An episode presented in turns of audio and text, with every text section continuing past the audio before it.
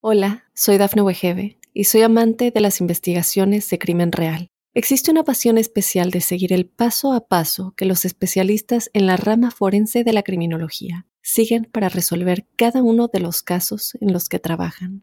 Si tú, como yo, eres una de las personas que encuentran fascinante escuchar este tipo de investigaciones, te invito a escuchar el podcast Trazos Criminales con la experta en perfilación criminal, Laura Quiñones Orquiza en tu plataforma de audio favorita. Para los cáncer, un saludo muy especial a la luz de este mes de julio. Están de cumpleaños.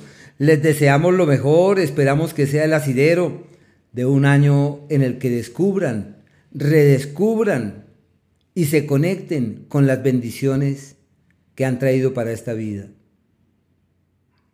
Imagínense que Cumplir años es realmente darse una nueva oportunidad, pero en este año, este cumpleaños lleva en su seno soluciones no imaginadas, aliados no pensados, soluciones que llegan eh, de un momento a otro y que pueden ser la clave para reorientar los esfuerzos de la mejor manera. Un año bien particular, pensaría que se abren como compuertas para lo material, para lo financiero, para lo económico de la mejor forma. Pero bueno, un feliz cumpleaños.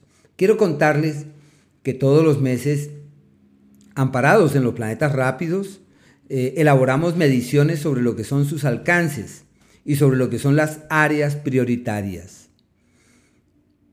Puede ser que surjan contradicciones, pero en este caso, como hay varios astros casi en el mismo lugar, no existen tantas contradicciones, sino convergencias como si todo apuntara para el mismo lugar y esas áreas en donde todos los astros están simultáneamente se ven reforzadas de una manera bastante significativa.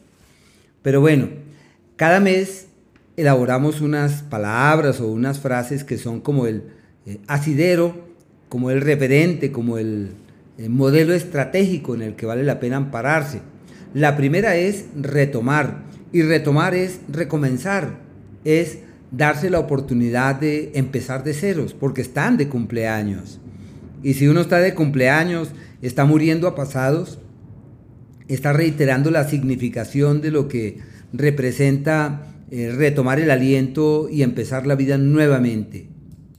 Yo lo que pienso es que cumplir años es darse la oportunidad de rescatar lo sagrado del vivir, lo sagrado de la vida, del estar, del participar, del interactuar, eso, de hacer parte del proyecto humano, de la familia, del entorno, de aquellos que trabajan en lo mismo nuestro.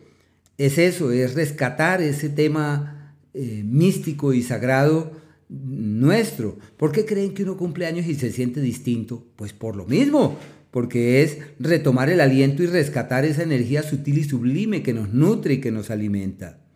Pero bueno, retomar la primera palabra. Y la segunda es accionar. Como los cánceres viven en el mundo del sentimiento y cualquier cosa les motiva, les incentiva, pero también los puede afectar. Así que es el momento de realizar acciones concretas tendientes a que los proyectos, los planes, las ideas se materialicen, dejar la expectativa y pasar a la acción.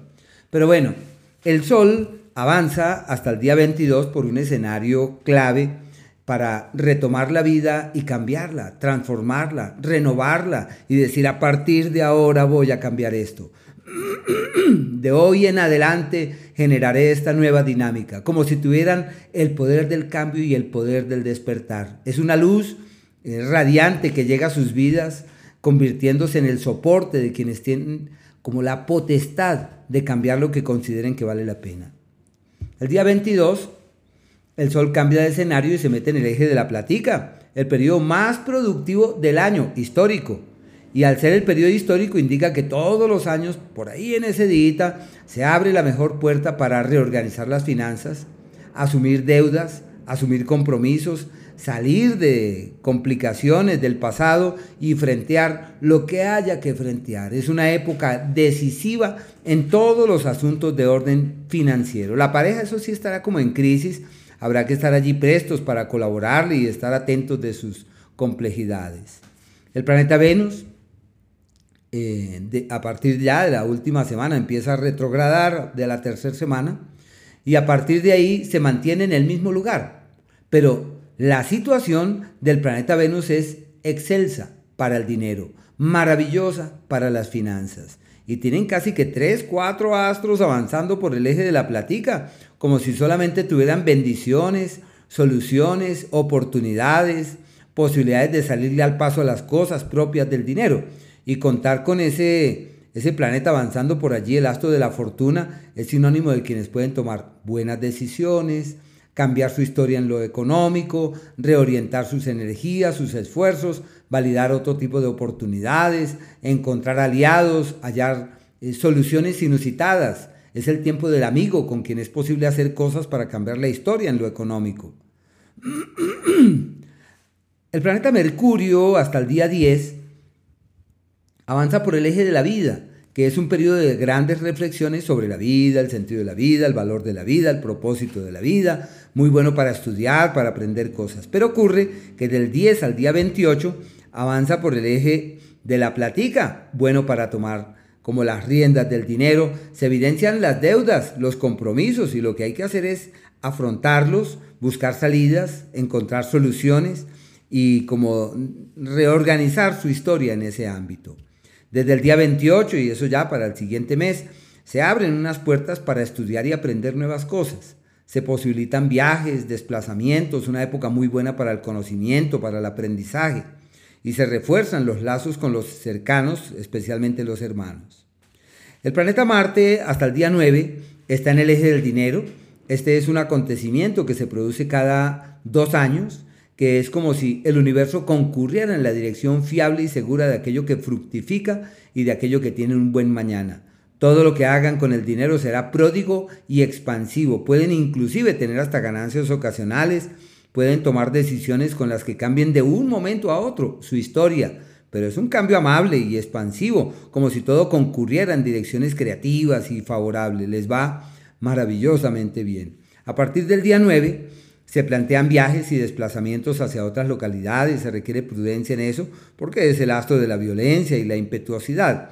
Eh, se plantean amores en otras localidades, en otras ciudades, posibilidades de conocer a alguien en otro sitio y esa puerta está abierta eh, desde ese punto de vista.